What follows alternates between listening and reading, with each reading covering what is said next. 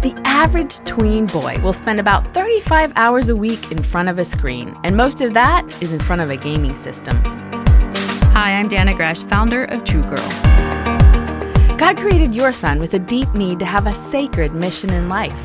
When a boy plays a game like Call of Duty and conquers the virtual world, it sends signals to his brain that he's done something significant. But in the real world, he's accomplished very little. Here's a practical way to set screen limits ask him to put daily tasks like these into the appropriate order of priority quiet time with God, family time, chores, homework, active playtime, personal care, and sleep. After he adds those things up, he'll discover he doesn't have a lot of time left for gaming.